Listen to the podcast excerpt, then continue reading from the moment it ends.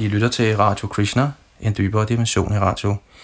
Jeg sidder i templet sammen med en gæst, som er på besøg her i nogle dage. Han hedder Drutakarma, og han er medforfatter til Forbudt Arkeologi, som vi for ikke så længe siden har fået oversat til dansk.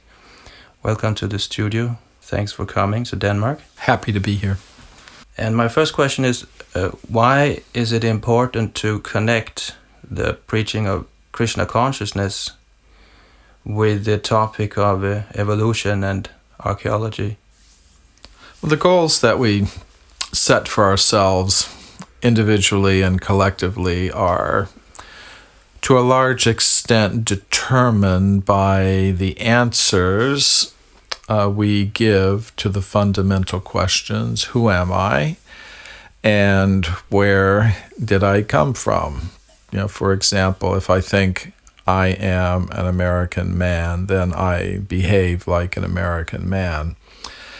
So through their monopoly in the education system in most countries, the Darwinists have had the power to dictate to people the answers to those fundamental questions. Who am I? Where did I come from?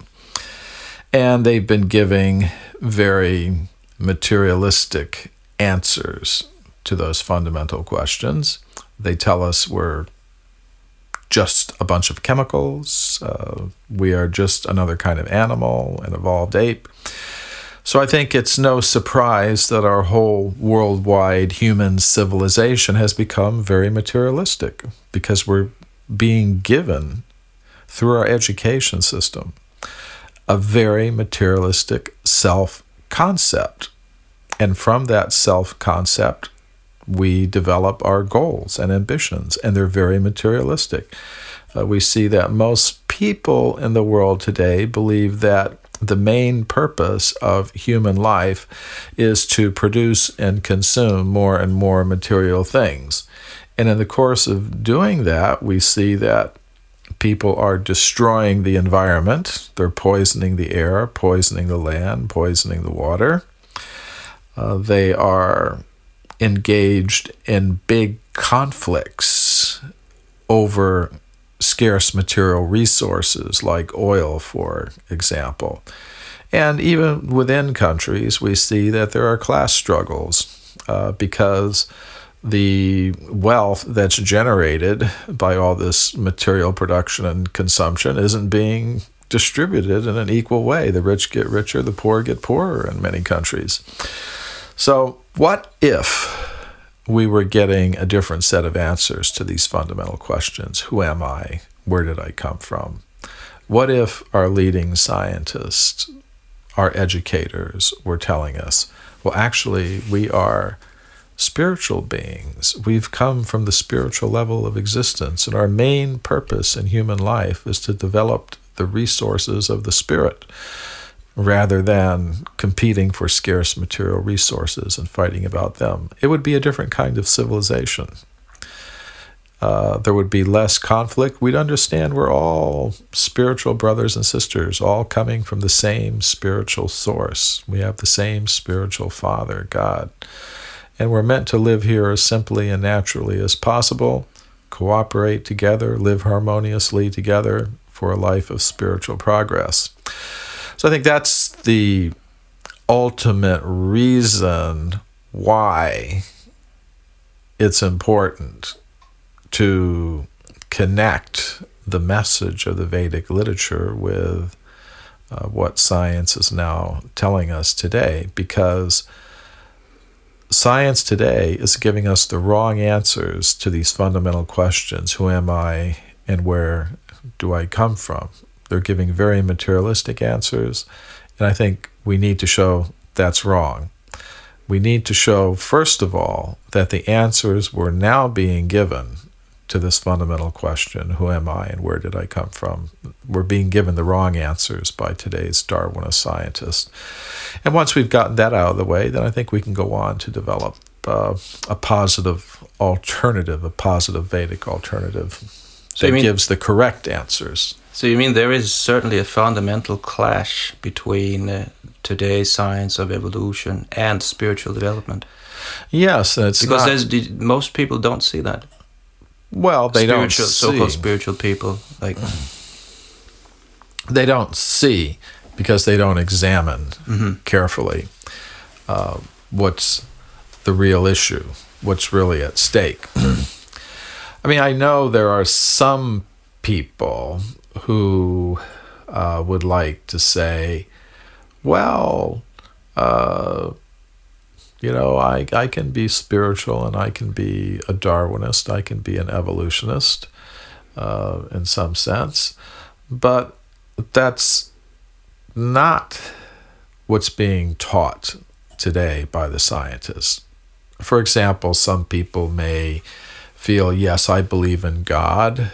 I'm a Christian, for example, or a Muslim, and I believe, well, God created the human beings, but he did it by evolution.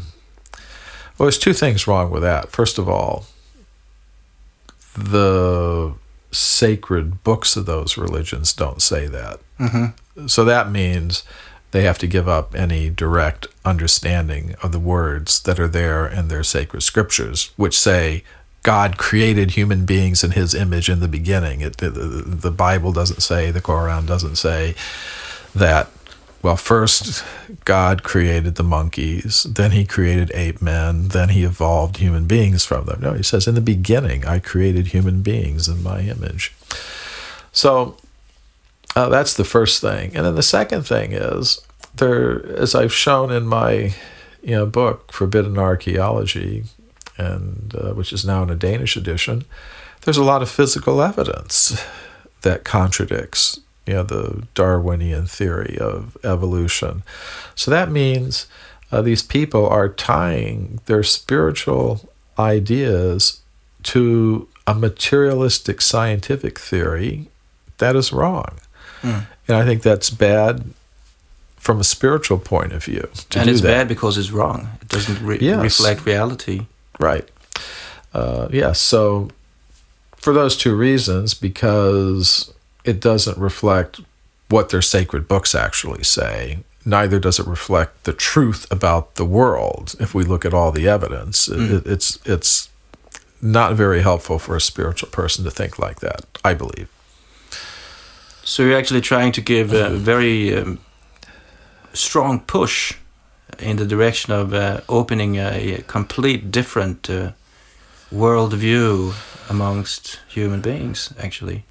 Yes, that's the ultimate goal. However, in this book, Forbidden Archaeology, and its abridged version, The Hidden History of the Human Race, simply trying to show that what we're being taught now is wrong. And we definitely do need to start thinking about an alternative. Now, I've presented an alternative. That's in another book that I've written called Human Devolution.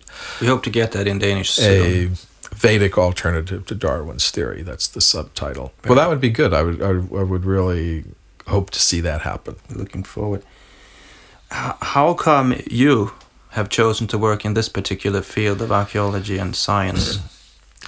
Well, that has to do with my encounter with the spiritual tradition of India, especially in the form of the Krishna consciousness movement. Of course, I was born in the United States, and there are many nice things about life in the United States, but as I grew older, as I entered my 20s, I began to find a lot of things about life in the United States, the American culture, that I didn't like. So I thought it was necessary for me to find my own path of truth. What in particular didn't you like? I found the culture a little bit sterile, a little bit overly materialistic, and even the religious aspect of American culture, which is very prominent. Most people there believe in God. I found it very shallow. I remember once going to you know, a priest in the church where I lived, in the church in the town where I lived, and I wanted to ask him some very deep philosophical questions, and he said, "I don't know the answer to that." You know, what is the origin of life? Where do we come from? But he was more busy paving the parking lot of the church temple of the church. You know, it was. So I decided I had to search elsewhere, you know, for proper answers to these questions. And my path led me eventually to, you know, India. I became attracted to the teachings of the ancient Vedic culture. I came in contact with the teachings of His Divine Grace A.C. Bhaktivedanta Swami Prabhupada, who accepted me as his disciple in 1976. And through him, you know, I became interested in the ancient Sanskrit writings of India, especially the Puranas.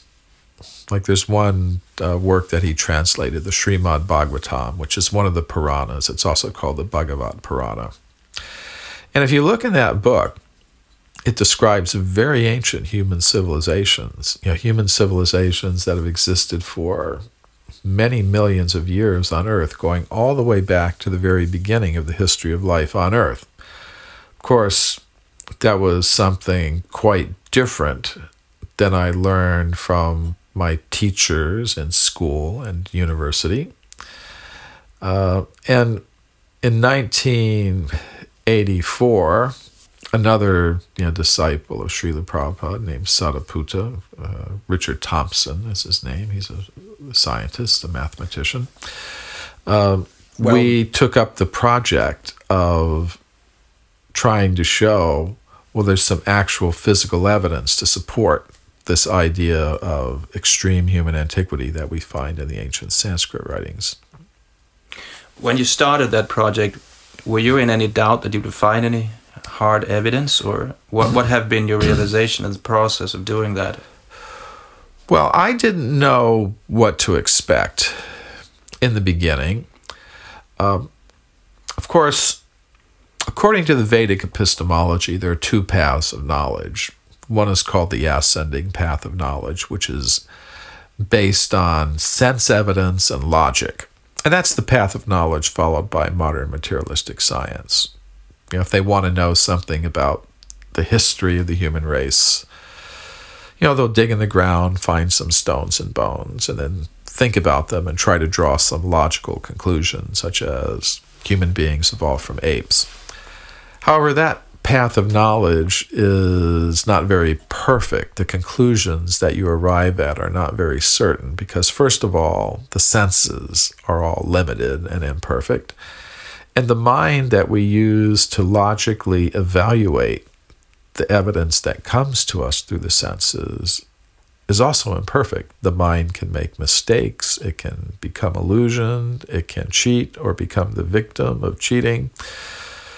So according to the Vedic epistemology, there's a more certain path of knowledge called the descending path of knowledge. And it's based on the idea that there is a supreme conscious being, supreme intelligent being who has perfect knowledge and can communicate it to us in the form of transcendental sound, which has been encoded in written form in the Vedic writings.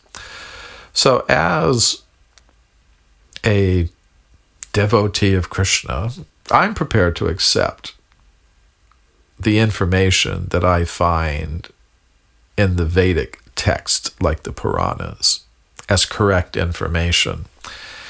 And for myself, I really don't need any additional confirmation because according to the Vedic epistemology, this evidence that comes in the form of Vedic sound, encoded in written form in the Vedic text, is the highest and most perfect source of knowledge. However, the problem is not everybody in the world today accepts this Vedic descending path of knowledge. They want to know, well, what sort of stones and bones are there that support your ideas, you know, that are mentioned in these Vedic texts. So even if there were no physical evidence that I could find, you know, that supported, you know, the Vedic conclusion, I'd still accept the Vedic conclusion. However, when I began the research, I thought, well, at least let's have a look.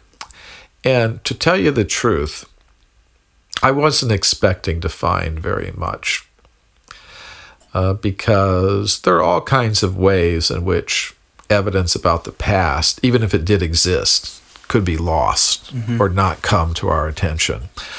So, but I thought, okay, let me look. I looked in the current textbooks of archaeology and anthropology, and of course you don't find any such evidence there. There you only find evidence suggesting that humans like us came into existence maybe about 100,000 years ago, having evolved from more primitive ape-like creatures. So that's the evidence you find in the textbooks. But I decided, let's don't stop there. Let's dig a little bit deeper. Let's look into the whole history of archaeology, not just what you find in the textbooks, but what you find in the primary scientific literature, the original reports written by original scientists, published in you know, academic and professional journals, say going all the way back to the time of Darwin, up to the present. And let's see what we find there. So when we started doing that, I was surprised to find there was quite a bit of evidence there. In the beginning, I thought, well, maybe we'll do about 8 weeks of research. We'll write some short little thing about it and go on to some other question. But as I got into it, it turned out that the 8 weeks of research became 8 months. The 8 months became 8 years, because one case just led to another. And the real fact is that over the past 150 years, you know, archaeologists in all parts of the world have discovered much evidence, you know, showing that humans like us have existed for many, many millions of years on Earth, going all the way back to the very beginning of the history of life on Earth. So in the beginning, and to answer your question, I really didn't expect to find very much. I was genuinely surprised to see how much evidence there actually was in the scientific literature that contradicts, you know, the current theory of human evolution. Two questions in connection with that. The first question is, do you think looking at the archaeological evidence as a whole, there's a stronger case for divine creation than for evolution? That's the first question. Yeah, well, really what we find is a lot of evidence that contradicts the current theory and that suggests we need to look in another direction. Of course, the direction we're going to look in is, of course, some kind of, you know, divine creation.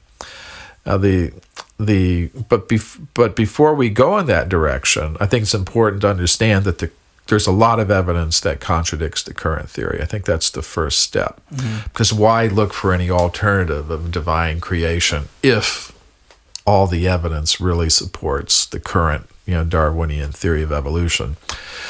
So that's what I tried to accomplish in this research, to show we have a genuine need to start looking for alternatives. And we're not just talking about a few cases that happen to contradict, you know, the current theory. We're talking about a whole lot of evidence. It was enough to fill up a 900-page book. Yeah, that was the length of the original book, Forbidden Archaeology.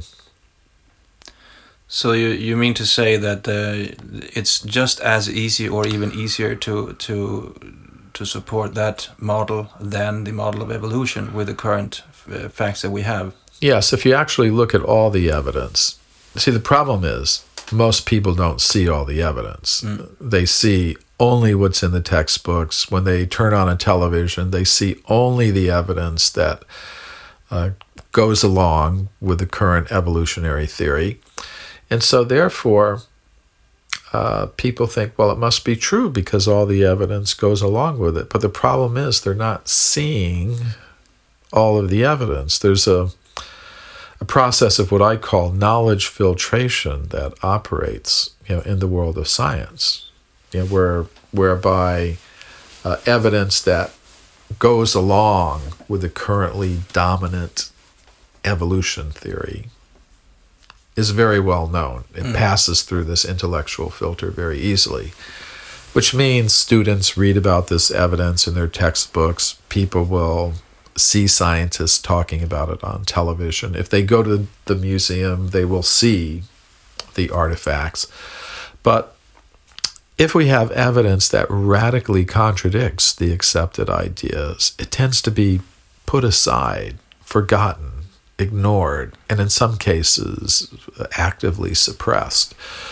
So that means students aren't going to read about this evidence in their textbooks. People aren't going to see famous scientists talking about it on television. If they go to the museum, they're not going to see, these artifacts, although they may be there somewhere in the museum.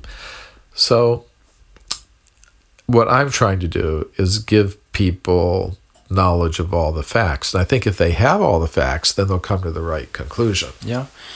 So seeing the mass of evidence that could support or contradict the evolutionary theory, did that in any way affect your own faith in Krishna consciousness? It's a personal question. Well, it did in this sense. I mean, theoretically, I accepted what my guru said about the theory of evolution. He said it was wrong. In his books, A.C. Bhaktivedanta Swami Prabhupada says that quite a bit. So as a disciple, I'd heard that, and okay, I thought, well, that's what he says, so that's how it must be. And he often said things that indicated that he didn't have a very high opinion of how many scientists actually carried out their work. He believed many of them were actually quite prejudiced. They weren't really objective in the way that they looked at evidence. And sometimes he called them very strong names, like cheaters or something like that. And I absorbed that too. I thought, okay, some politicians aren't very honest. They cheat. Maybe some of these scientists are victims of the same kinds of failings of the human spirit. But when I actually began this research, it was quite surprising to me, really, that there was so much evidence that supported, what my spiritual master had said, both about what the truth of the evolution theory is, namely it's not true, and that sometimes scientists aren't conducting their activities according to the best principles of knowledge and truth. I found it actually quite amazing. It's I think it's an experience many people have, that there's something they accept as they understand, but when it's actually brought to your attention in a very clear way, it makes it even the truth even more impressive. So that was how I reacted. I accepted what my spiritual master said about the theory of evolution, namely that it was wrong. And I accepted what he said, that sometimes the way that these scientists are behaving is not totally up to the highest standard of knowledge. But as I began investigating myself, I got a deeper realization of that. Sometimes in terms of Vedic epistemology, we talk about jnana, theoretical knowledge, and then vijnana, practically realized knowledge. So for me, that's what it was like. The theoretical understanding I had of these truths was confirmed in a very strong way by the research that I did. You mentioned in the book about the knowledge filter, and you suggest that this is due to natural social processes within the scientific community. And my question is then, do you not at all think that this is, of course, the term conspiracy comes to mind easily in this connection, but do you not at all think there's any deeper motive behind than just the unwillingness among the people of, let's say, the people of Kali Yuga to accept the divinity? Is it just a natural process within human society that controls this knowledge filtering? As with many areas of human endeavor, there are probably a variety of motives. It's very rare that a person does something or feels something for just, one reason. So I think in terms of how this knowledge filtering process operates, what motivates it, what's behind it, I think there are several motives. One of them is, I think it is just human nature. For example, if I love somebody and then someone tells me something bad about the person I love, at first I don't want to believe it. I won't accept it. I may even become angry, at the person who tells me. So today, scientists, they're very much in love with their Darwinian theory of evolution. So if they hear something that goes against it, they react, very heavily, because it's something that they very much love. They've based their life on it. And their salaries. Yes. And then there's the process of knowledge filtration is actually quite effective. And most scientists, as they're getting their education, they never hear about this contradictory evidence. So then when they hear about it from some other source, they will sometimes think, well, this can't possibly be true. Something's got to be wrong with this evidence, or else I would have heard of it, before. Yeah. And I'm sure the reason I haven't heard of it is because some scientist somewhere has shown it's wrong. Otherwise, it would be part of my knowledge base. So they tend to think like that. They don't think that they're hiding true evidence, which, if known, would cause people to disbelieve in their theories and take away their research money and things like that. They don't think like that, most of them. Rather, they think something has to be wrong with this evidence. I don't know what exactly. I'm sure if I asked my colleague over in that office, he'd be able to tell me, but can't be true. They tend to have an attitude like that, many of them. But then I think there is another motive involved as well, and it has to do with power. There are different kinds of power in this world. There's military power, there's political power, there's economic power, there's also intellectual power, which is a very subtle power, but a very real power nevertheless. And those who possess it have the power to set a direction for a people, a country, a whole worldwide human civilization.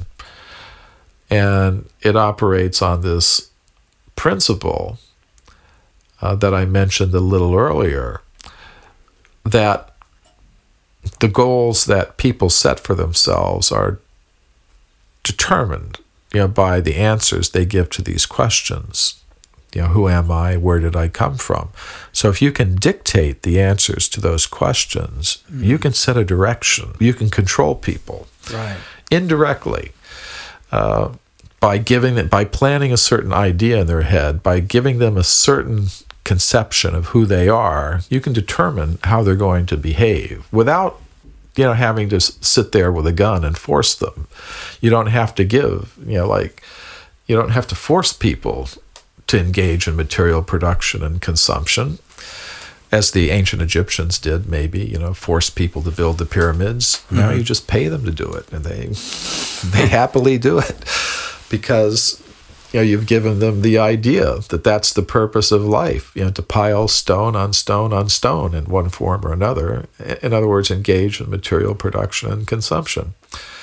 So that process generates tremendous amounts of wealth, and that wealth flows into the pockets of different groups of people. First of all, it goes into the pockets of the scientists, who are doing all kinds of research that results in the production of weapons, drugs, medicines, consumer products that are sold, by big international corporations. Actually, you see that the modern university is not really today a place for educating students, or a place for the objective pursuit of knowledge. Any big university you go to today, you'll see it's a consortium of laboratories that are operated by the combined effort of the universities, the scientists, big corporations, and the government. Hmm. There's big biomedical research labs, because they understand that this research is going to result in things that you can sell for billions of dollars. And that's how the strength of a nation is measured now. That's how the reputation of a scientist is judged, by how many millions of dollars or euros or whatever you can bring to your university, to your lab. So if you go to any big university today, that's what you see going on. They're setting up these laboratories and research institutes that are funded by governments, big corporations, in connection with the universities and their science departments, with the idea of developing new drugs, new consumer products, new weapons. The corporations benefit from this. They get huge profits by selling these things that are invented, the drugs that are invented, the consumer products, the weapons. The universities like it, brings them lots of money. The governments like it, it creates a whole lot of economic activity that they can tax. And even we ourselves, the people in general, are complicit in it, because we like all the gadgets and drugs, and we like to have our governments to have nice weapons to protect us or whatever. So everybody's kind of benefiting from it. So you mean? So I think the underlying reason behind this whole thing is there are a lot of forces in society that want to keep people focused on matter and material production and material consumption. Because say, what if we were telling people, well, actually, you're spiritual beings, and you should be spending more time meditating, cultivating your... That would mean less time being devoted to the process of material production and consumption. And that would be very, very bad. For example, in the United States, I remember after... this 9/11 event, people stopped shopping. They were all very, very shook up, and they just wanted to stay home with their families and friends. They were just thinking, what is going on? What is what's happening here? They stopped shopping. They stopped flying in airplanes. So the economic indicators went down, and this caused shockwaves all over the world. Actually, the airline industry all over the world is still trying to recover, from this. So I remember our, President Bush, he had to go on television to a shopping center with his credit card saying, "I'm shopping. Please shop." Don't be afraid. So there are a lot of people that want to keep this system going. And it all starts with the idea, with the concept of self. So I think that's one of the key reasons why they want to keep these ideas that were just a bunch of chemicals, that were just another type of animal, in place in the education system, because it keeps people focused on the idea that really we're just material beings. I mean, you can believe in your Bible, your Bhagavad Gita, your Quran, if you like. If it makes you feel good, sure, go to your church, go to your mosque, go to your temple, if it makes you feel good. But if you really want to know what the truth is, you're just a combination of chemicals. You're just a material being. And yes, you can have your ideas, but don't try to bring them into government. Don't try to have any influence in any important area of human existence. We'll take care of that. We, the materialistic scientists, we will give the direction to society. We will tell you what the real truth is about the origin of the universe, origin of life. And yeah, we'll tell you how to structure society and what goals are really important. And we think the goals are that you work hard in our factories and our universities, and help us produce these weapons, help us produce these consumer products, help us produce these drugs and medicines that will sell to you for a very nice price, and everything will be happy like that. Everyone, that's the real purpose of human life. Of course, we see what kind of world that's given us. Huge wars of competition for scarce material resources, environmental destruction, suicide rates going up, rates of mental illness going up. It really isn't the heaven on earth, that we've been promised. But still, they're very determined. So I think that's the underlying reason why they want to keep this Darwinian evolution theory intact, because it gives the right conception of self. We're purely material beings here. Mm-hmm. Therefore, our goals should be very material, and a lot of people benefit from that. If it was changed, if we had a different set of answers to these questions, who am I, where did I come from? If we were told, yes, if all the scientists and educators were telling us, yes, we're spiritual beings, our purpose in life is to develop our spiritual consciousness, that means you should be spending more time in contemplation, meditation, yoga, things like that, it would be a different world, because less human energy would be going into these processes of material production and consumption, which would mean less material wealth, flowing into the pockets of these people who now have this power, this intellectual power. And in most countries, it's kind of a government-enforced monopoly, that the Darwinists have in the education system. And we see that people who have monopoly power, they don't like to give it up. For example, if one political party has a monopoly in the political life of a country, it doesn't want to give up its position. If one corporation has a monopoly in a certain sector of the economy, it doesn't want to give up its position. If one country, has the monopoly on the position of military superpower, or thinks it does, then it doesn't want to give up its position. So similarly, in the academic world, if you have one party, this Darwinist party, that has a monopoly, enforced by the government in most countries, in the education system and the scientific institutions, then it doesn't want to give up its position. So the short answer to your question, what's the underlying motive behind trying to keep this Darwinian theory of human evolution in place? I think, yes, human nature is part of it, but part of human nature is this very specific drive for power and what comes from power, wealth, influence, and all that.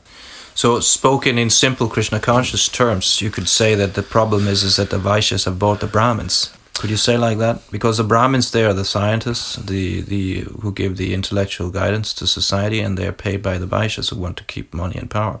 Yeah. And that's why Prabhupada said, I came to give you a brain, basically.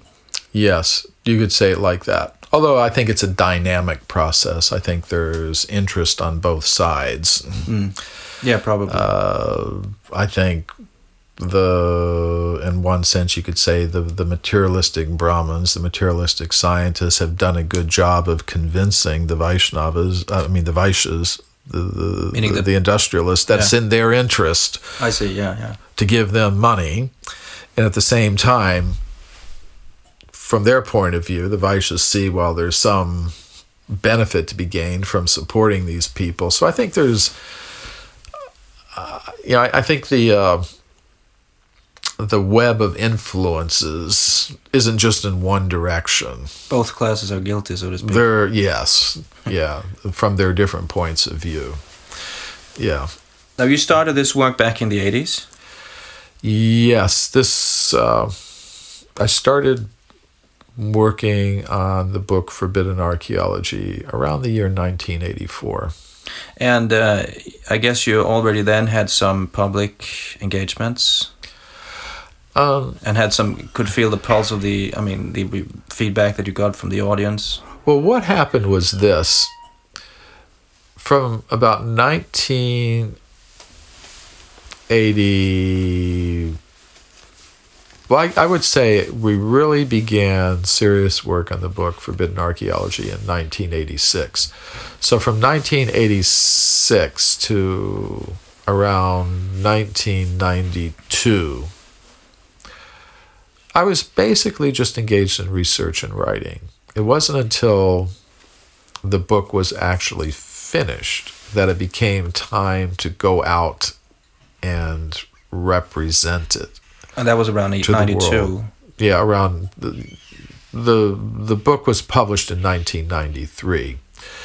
It was actually went out to the public in 1993. So after that, say from about 1994 on, I was out in the public representing the book. My question is that have you noticed any difference in the way people receive it now and then? This idea. Well, I think it's been pretty much the same as far as I can see, although it's different in different countries. Over that period of time, I haven't seen a big change in the attitudes of either scientists or the general public, except to say that, because I think the basic divisions of belief are there in society. A certain number of people are favorable to the theory of evolution, a certain number of people are neutral about it, a certain number of people are against it. In the scientific world, it's the same. So I think... Is it exactly the same proportionately in the scientific? No. More scientists are in favor of the theory of evolution than the general public, at least in some countries. And what I've found is I'm just exploring the geography that's there, really. You may know about a certain country, but then when you explore it, for 10 years, you learn more about it. So all over the world, there are people who are inclined not to accept, the theory of evolution. So I think what I've been doing is just finding out who those people are and giving them more and better reasons for not accepting that theory. I don't see that there's a huge, big shift going on. And the paradigm is not about to shift right away now. Now, that's another question, whether the paradigm is, going to shift. I mean, I see some interesting signs. See, it depends on what country you're in. In the United States, about 10% of the people accept the theory of evolution as 10? The scientists. Really? 10? Yeah. About 50% don't accept the theory of evolution. Yeah, they believe that God created the human beings in the beginning as they are now.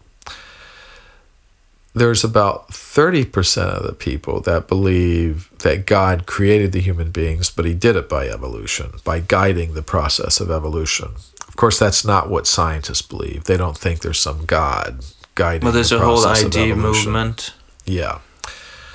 And then there's about 10% of the people in the United States who don't care about the whole question. So only about 10% actually accept the theory of evolution as the scientists teach it, as an unguided, random, sort of purely materialistic process, unguided. But that's not true for the scientific community itself. Scientific community itself is, the opposite, really. Yeah. How do you see yourself and your own work in relationship with what they call the intelligent design movement? The intelligent design movement is an interesting phenomenon.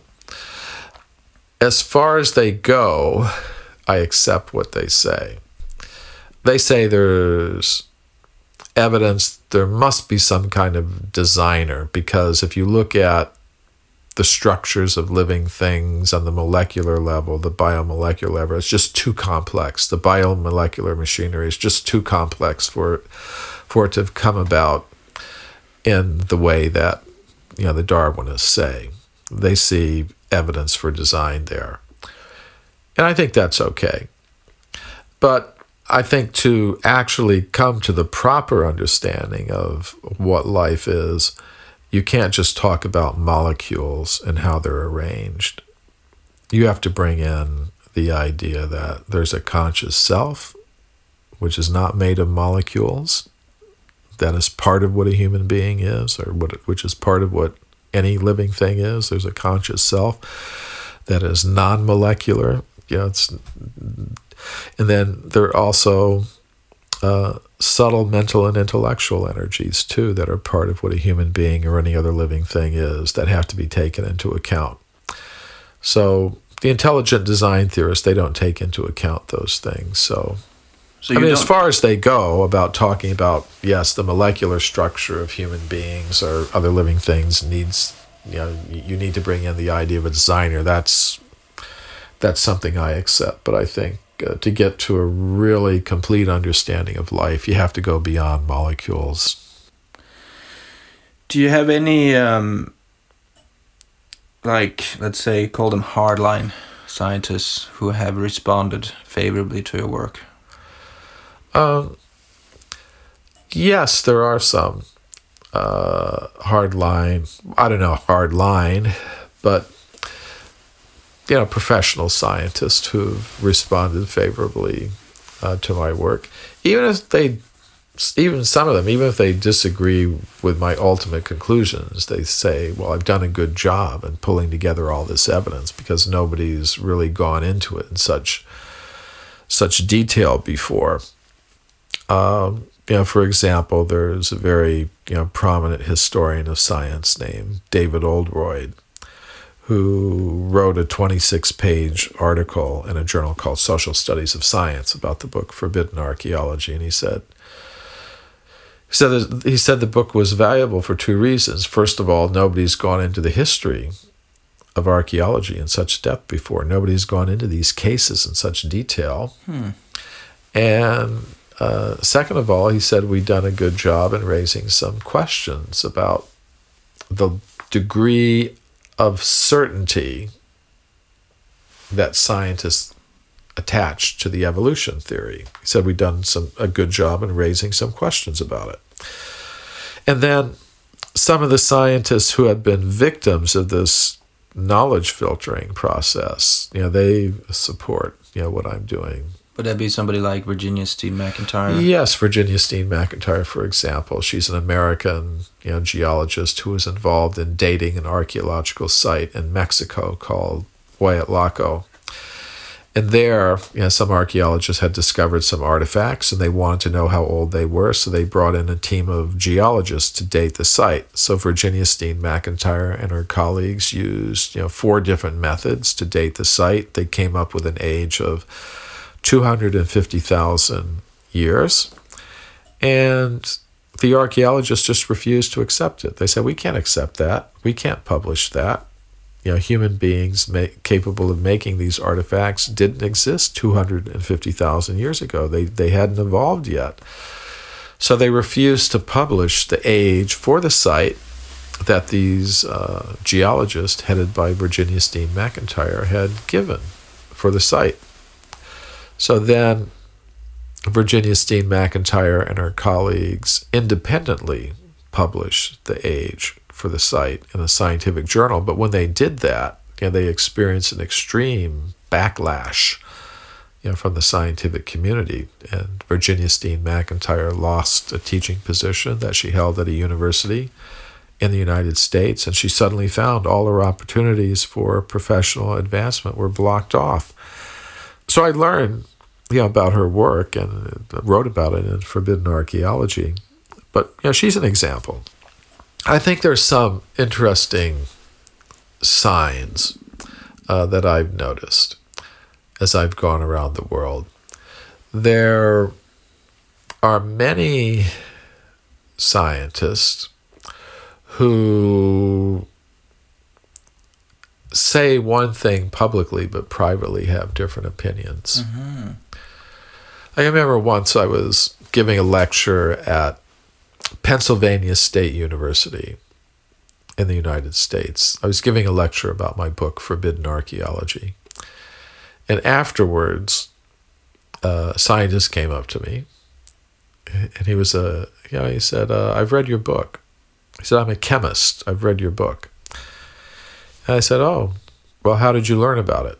Because I'm always interested to learn, you know, how the book is circulating. You know, it sort of tells me something. So he said, I'm a member of a group of about 200 scientists in the hard sciences, chemistry, physics, things like that, at universities on the East Coast of the United States. And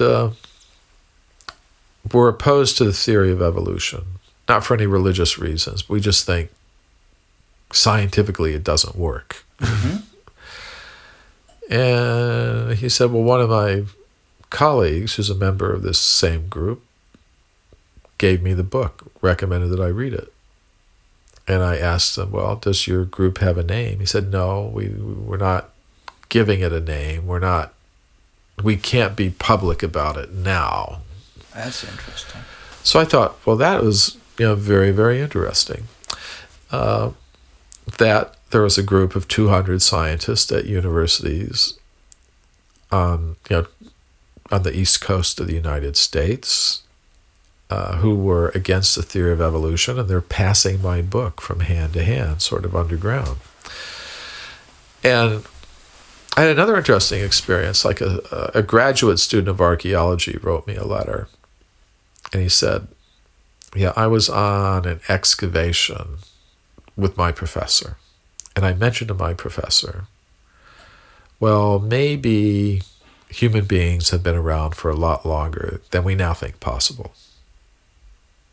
And his professor said to him, I've got a book you should read.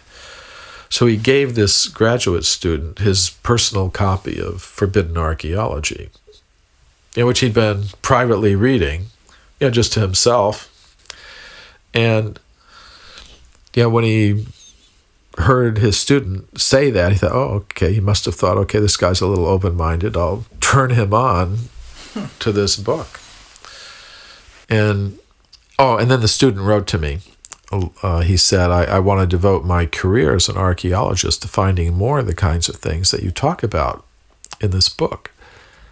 And then that book, Forbidden Archaeology, it's been translated into Polish. So once I was at an archaeology conference, and I met an archaeologist from Poland. And when he learned my name, he said, "Oh, you're Michael Cremo." He said, "You know, your book is circulating among archaeology students at the university in Warsaw." And he told me students are getting into fights with their professors about it. You know, so you see all these signs. These are, seem to be very strong signs. That something is up, you could say. That, you know, you have maybe some, you know, students changing their ideas, some professors, scientists who are saying one thing publicly, but, you know, behind the scenes they have some other idea. So you could expect... Yeah, I mean, it's like seeing some cracks in the wall, so to speak. So what I'm seeing is, though you've got this very strong wall, you know, conservative, you know, evolution scientists, or these little cracks, you know, starting to... Well, they are getting older, too, and dying out slowly, so maybe that... Well, that's another way that things change sometimes. It's very difficult to convince people whose minds are already made up. But, especially in old age. Yeah. Yeah, if they've built a whole career on it. Yeah. But as I say, there are these very interesting signs. And of course, this, you know, you mentioned this intelligent design movement. And I think that actually is a little bit significant because it's brought once more into focus this idea that there's some opposition to the theory of evolution. And I think the opposition has always been there. It was there 10 years ago, 20 years ago. But I think the modern intelligent design movement brought it to the world's attention again, you know, brought it into focus again in a way that it, the attention had been diminished in, you know, the past few years. So I think that's positive. That's another positive sign, you know, that the general public has been made more aware of this issue in different countries because of the intelligent design movement. I think that's a positive development. And then plus for these things that I've mentioned about, you know, the personal encounters that I've had with that indicate there could be a shift.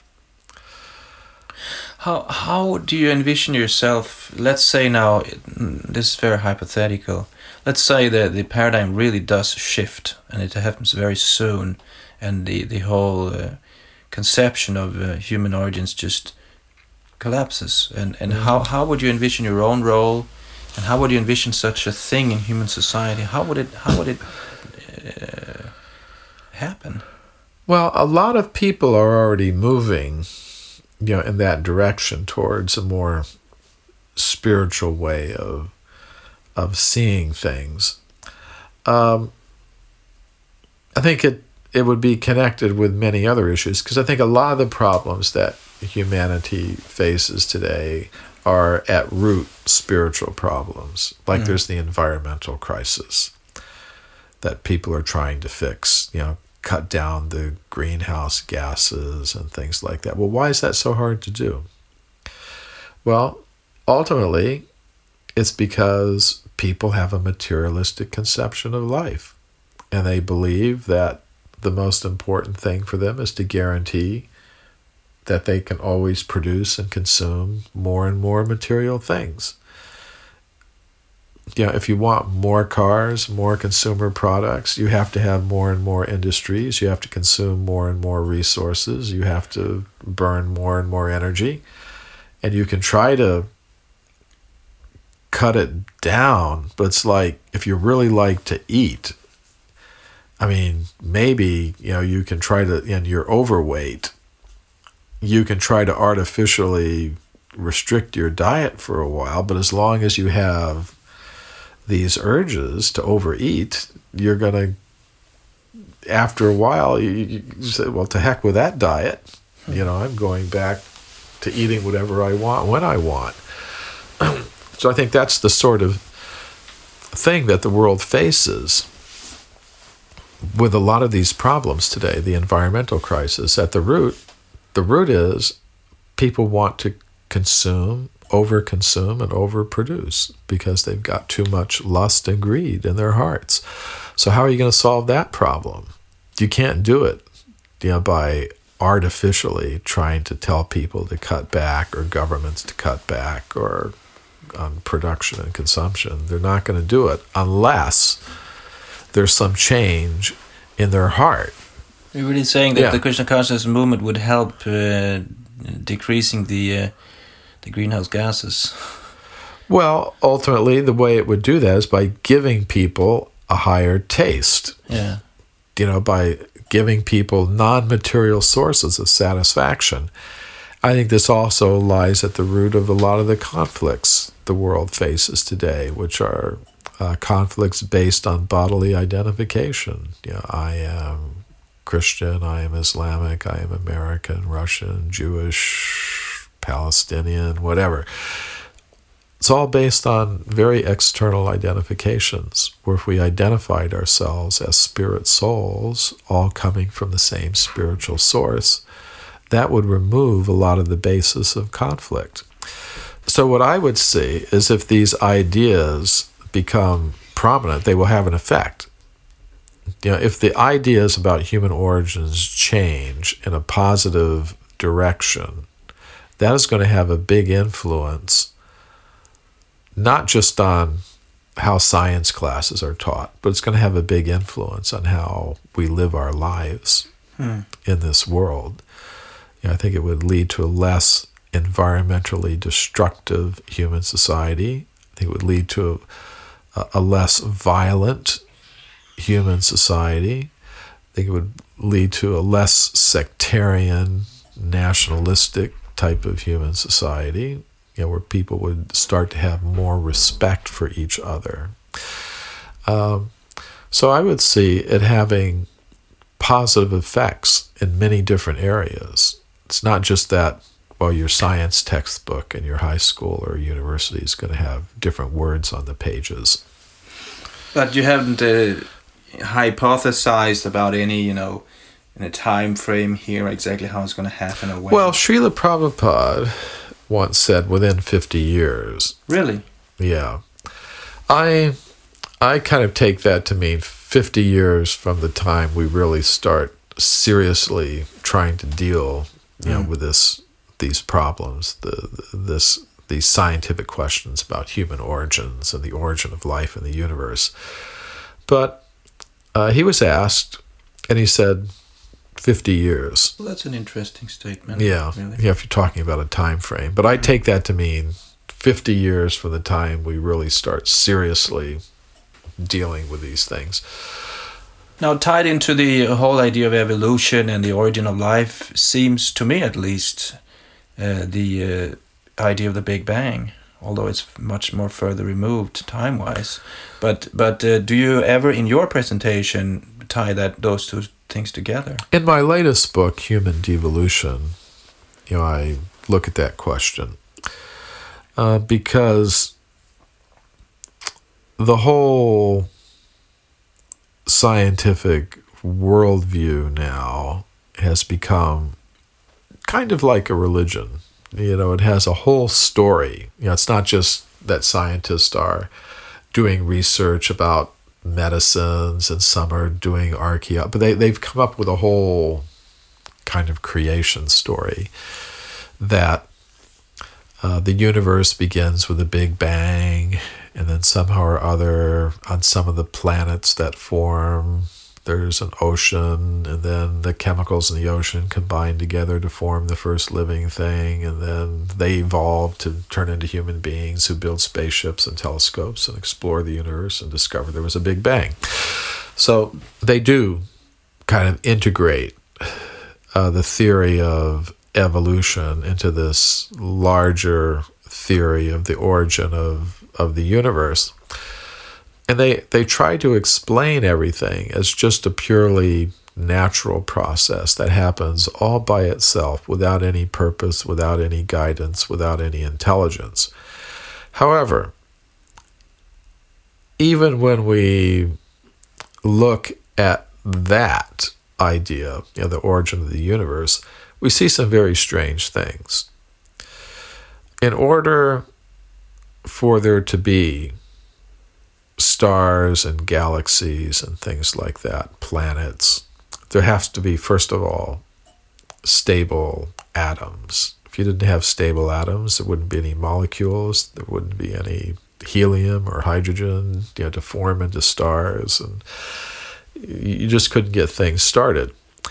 Now, scientists have looked very carefully, and they've seen that somehow or other the universe has to be very finely tuned for things of the kind we observe to exist in it. Like, for example, for there to be stable atoms, the ratio of the mass of the proton to the electron in the atom has to be set at a particular value. Like, the proton is a subatomic particle that's in the nucleus of the atom, and the electrons are much smaller particles that are arranged in shells, you know, around the nucleus. So it's like a very complex system. And scientists have discovered if the ratio of the mass of the electron to the mass of the proton were even slightly different than it is, even just by a tiny fraction of a percent, you wouldn't have a stable atom. Atoms wouldn't hang together.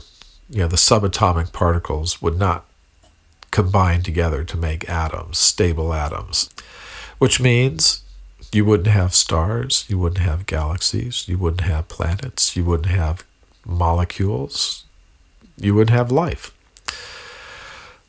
Now, if it were just that one thing, I mean, that might not be so bad, but what scientists have discovered is that there are dozens of these very finely tuned values for ratios of natural forces and things like that, that if they were even slightly different, we wouldn't have life. Basically, wouldn't have a universe fit for life. You know, for example, you know, you mentioned the Big Bang. Well, the Big Bang means the universe started out, you know, in a small state and then started expanding.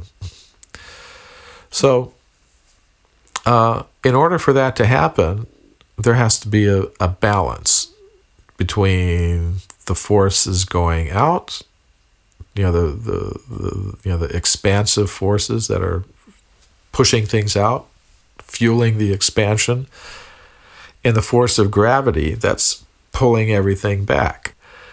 If the force of gravity were too small, then everything would just expand very, very rapidly and just diffuse into and never collect again. Never collect. You wouldn't.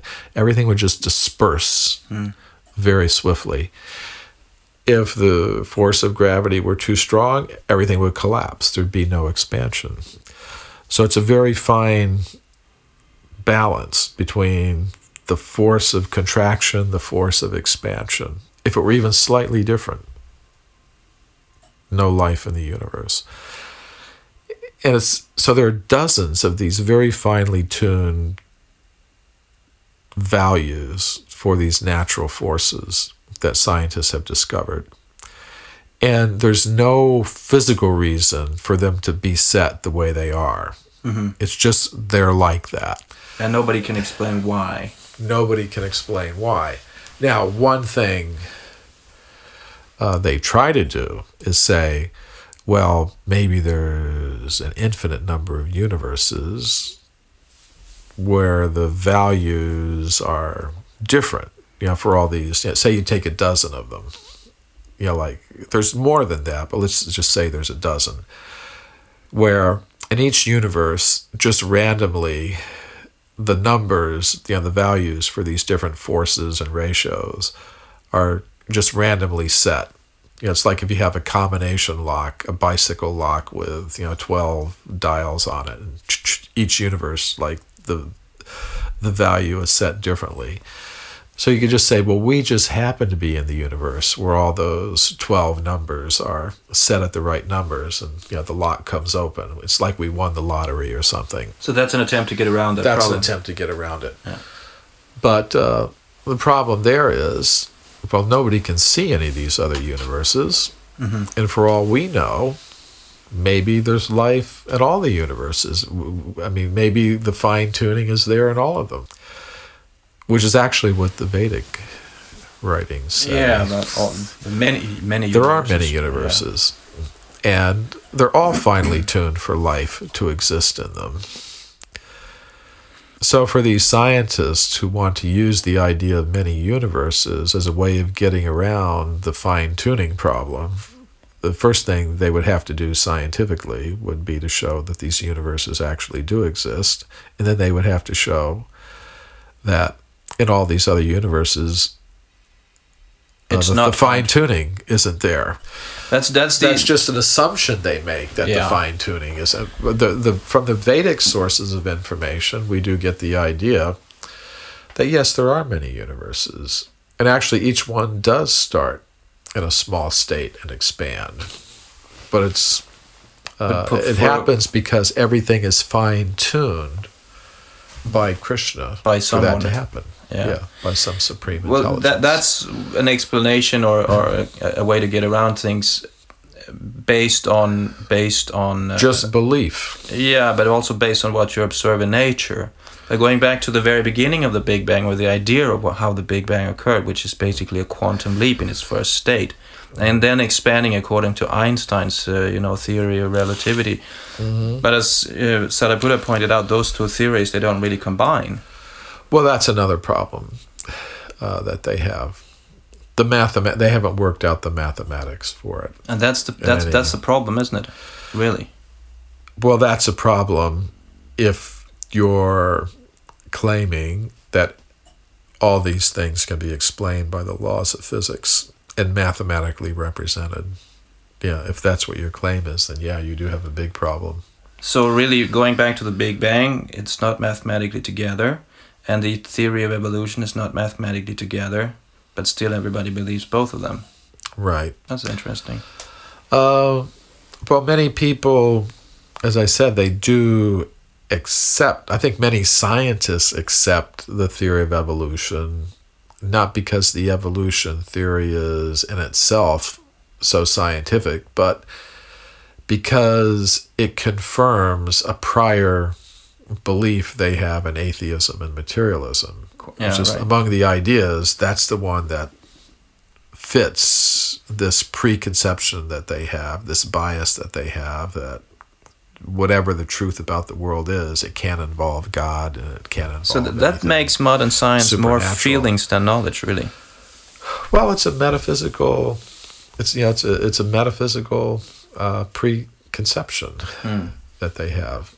They think they're being totally objective, but what they're really doing is they're manifesting a metaphysical position, namely, no God, nothing supernatural.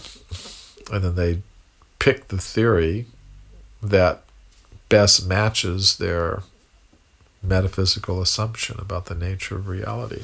So they are creating a whole system of thought based on a feeling, basically. And actually they have a right to do that. Mm-hmm. I think they have a perfect right to do that. I think the problem is, say, for example, I don't have any objection if somebody is a Darwinist or a Big Bang cosmologist. What I object to is when they try to artificially exclude other ideas, with the help of government. Mm-hmm. To say, oh, no other idea can be mentioned in the textbooks. No other idea should be taught in school. That is what I object to. Not that they hold those theories, but they use government and other methods to keep alternative ideas out of the discussion. Okay. That's what I object to, principally. To say even in Vedic philosophy, there's always been what are called Sat Darshan, six darshans, different schools of philosophy. And one of them is the atomistic school. The Vaisheshika. Vaisheshika school, which is an atheistic, materialistic, atom-based theory of the origin of life and the universe. So it's in terms of the Vedic philosophy, they've always, you could say, tolerated different points of view. And I think the Darwinists, they have a perfect right to do research, based on their ideas and hold their theory and try to promote it. What I don't think they have the right to do, which they've done, is to artificially exclude other ideas from the education system. Now, I think if they did allow alternatives, then I think gradually we would start seeing things change. Because I think one reason why we don't see very many professional scientists, taking, say, a stand against evolution is that according to the way that things are set up now, it's a forbidden idea. The supporters of intelligent design or Vedic creationism or whatever the alternative ideas, they have no platform to speak in the education system and the scientific institutions generally. And you're also refused any kind of governmental funding. Yeah, that often happens. So what happens there is that really discourages people who might be a little bit open-minded from exploring these alternatives. It's just like, say, like in a parliament, you may have a minority party, but at least they have the right to speak. You can't tell them. They may be in the minority. They can't choose the government. They can't set the whole government policy, but they have a right to speak. Maybe they'll get one minister in a cabinet or something if they enter a coalition or something. But they're allowed to function, even if they're a minority. But what's happened today is, in the world of science and education, is no minority opinions are allowed. It's like a strict one-party system. Very authoritarian, very dictatorial. And then they try to say, well, there's actually no debate. That's the reason they give. Say, well, in the world of science, there's no debate. But everybody knows there is a debate. I mean, why are all these headlines about creation, evolution, education, everybody knows there's a debate. And eventually, I think these Darwinist scientists are going to understand that the position they're taking now is not the best position, even for themselves. To try to use the government, to keep through its courts and education ministries and things like that, to keep alternative ideas out of the textbooks, out of the classrooms, out of the scientific institutions. They're going to understand. If they really thought about it, I think they would understand it. As intellectuals, as scientists, that's not the right thing to be doing because it can just be turned around on them. Right. And maybe that's what they're afraid of. But I think the way to get around that is to say, what I think the real policy should be, say in the education system is, let's just accept the fact that today, most scientists working in biology and things like that, they accept the Darwinian theory of evolution. Let's say 95% of them. But it's also true, there's a small percentage who don't accept that theory. And everybody knows that. You can't say there's nobody who opposes the theory. There are. Now, you may say, well, they're not publishing in peer-reviewed scientific journals. Well, why is that? Like in the United States, one of the intelligent design theorists published an article in a peer-reviewed scientific journal. And when that happened, all the evolution scientists in the United States protested like anything, and they got the editor fired from the magazine. So what kind of message does that send to editors of scientific journals. Yeah, if you publish an article by that supports intelligent design or creation or something like that, you're going to be fired. Yeah. So I think that there's a better policy. I think the way it should go in the education system's like this. Let's admit, say, 95% of the scientists accept the Darwinian theory of evolution. Let's also admit there's a small minority who don't. So what should happen? Okay, in the textbooks, give 95% of the pages to an explanation of the Darwinian theory of evolution and the reasons scientists accept it.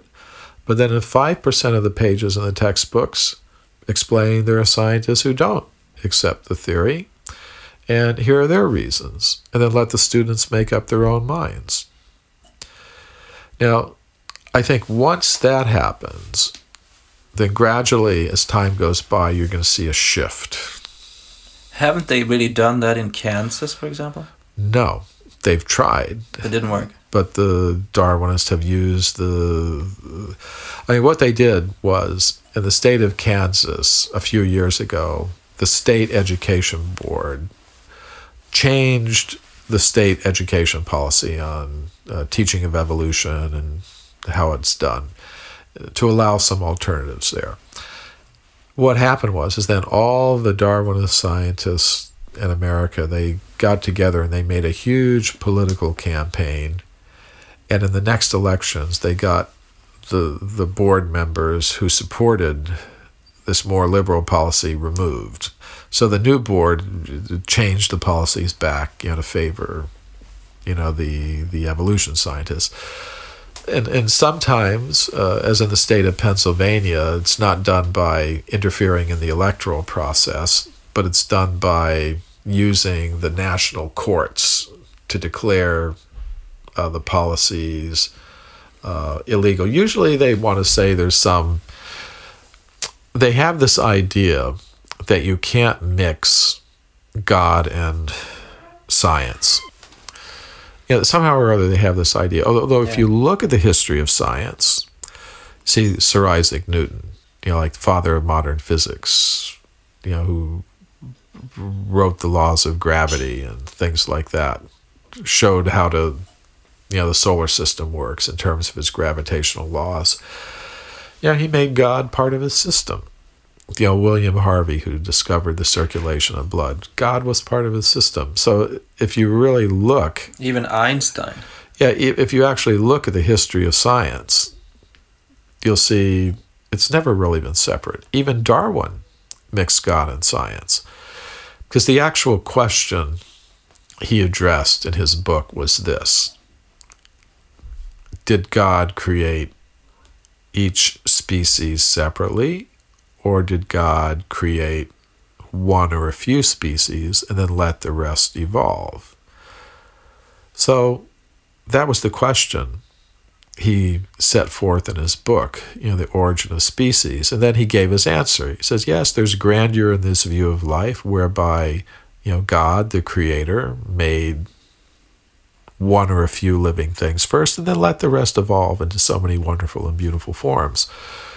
So really, even Darwin, was mixing God and science. So if you want to say you can't mix God and science, then the first person you have to kick out is Darwin in his book, The Origin of Species. So I think it has to do with some misunderstanding about... Yeah, how did it come into the system? Because even if you... I think even Niels Bohr basically believed in God and... Sure.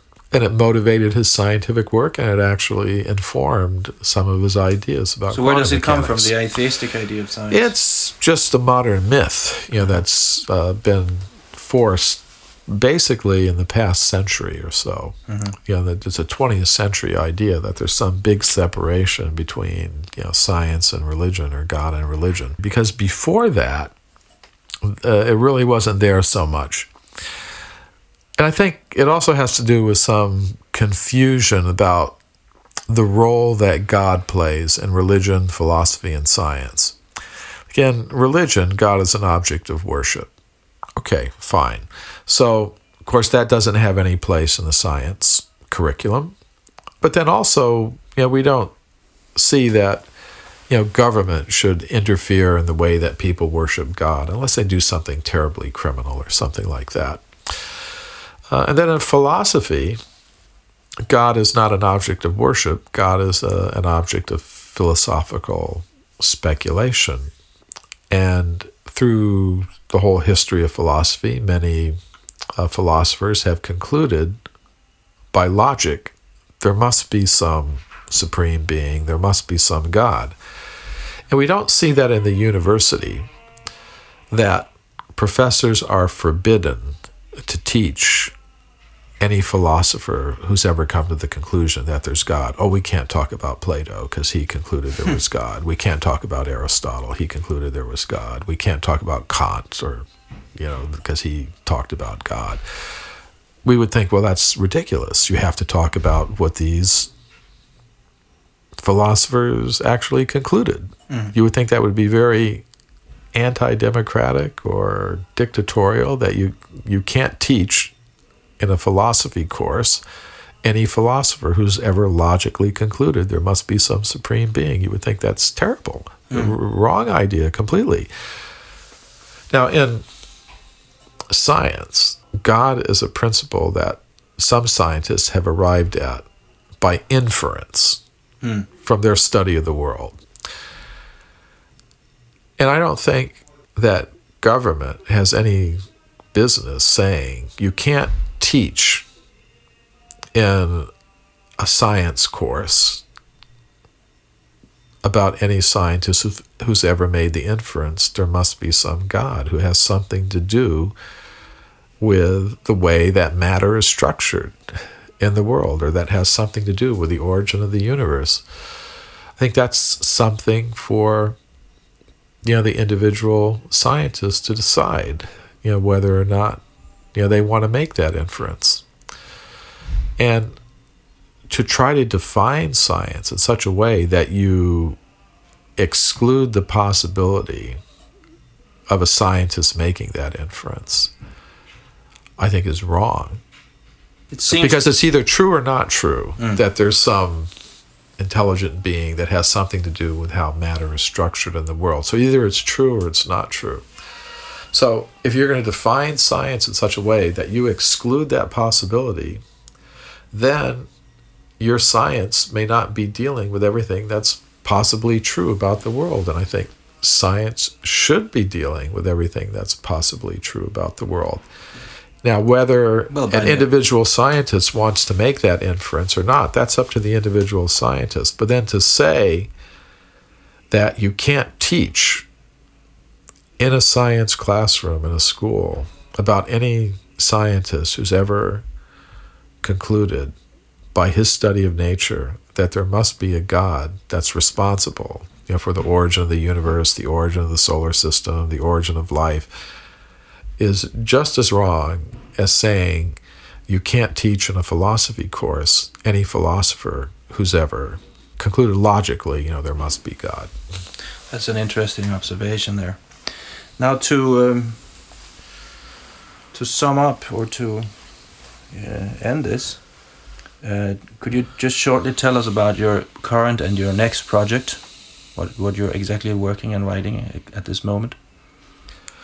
Well, my current project, the one that I'm representing around the world, is my latest book, Human Devolution, a Vedic alternative to Darwin's theory, which basically says we didn't evolve up from matter, we devolved from spirit. And I just, that book has been out a couple of years, and I've been speaking about it in different countries, and gradually it's being translated into different languages. I would hope it'd be, you know, translated into, you know, Danish at some point, and then I could come here and speak about that book. The project I'm working on now, in terms of my next book, is something I'm calling Forbidden Archaeology 2. That may not be the final title of it, but while I'm working on it, I'm calling it Forbidden Archaeology 2. And since the first book came out in 1993, a lot more evidence for extreme human antiquity has come to my attention. So you know, I'm putting those together in a book. And it takes a long time to research all these cases very thoroughly, so I can't say exactly, you know, when the book is going to be ready to go to the publisher, but I'm working on it every day, even when I'm traveling. And hopefully within the next year or two, the manuscript will be finished.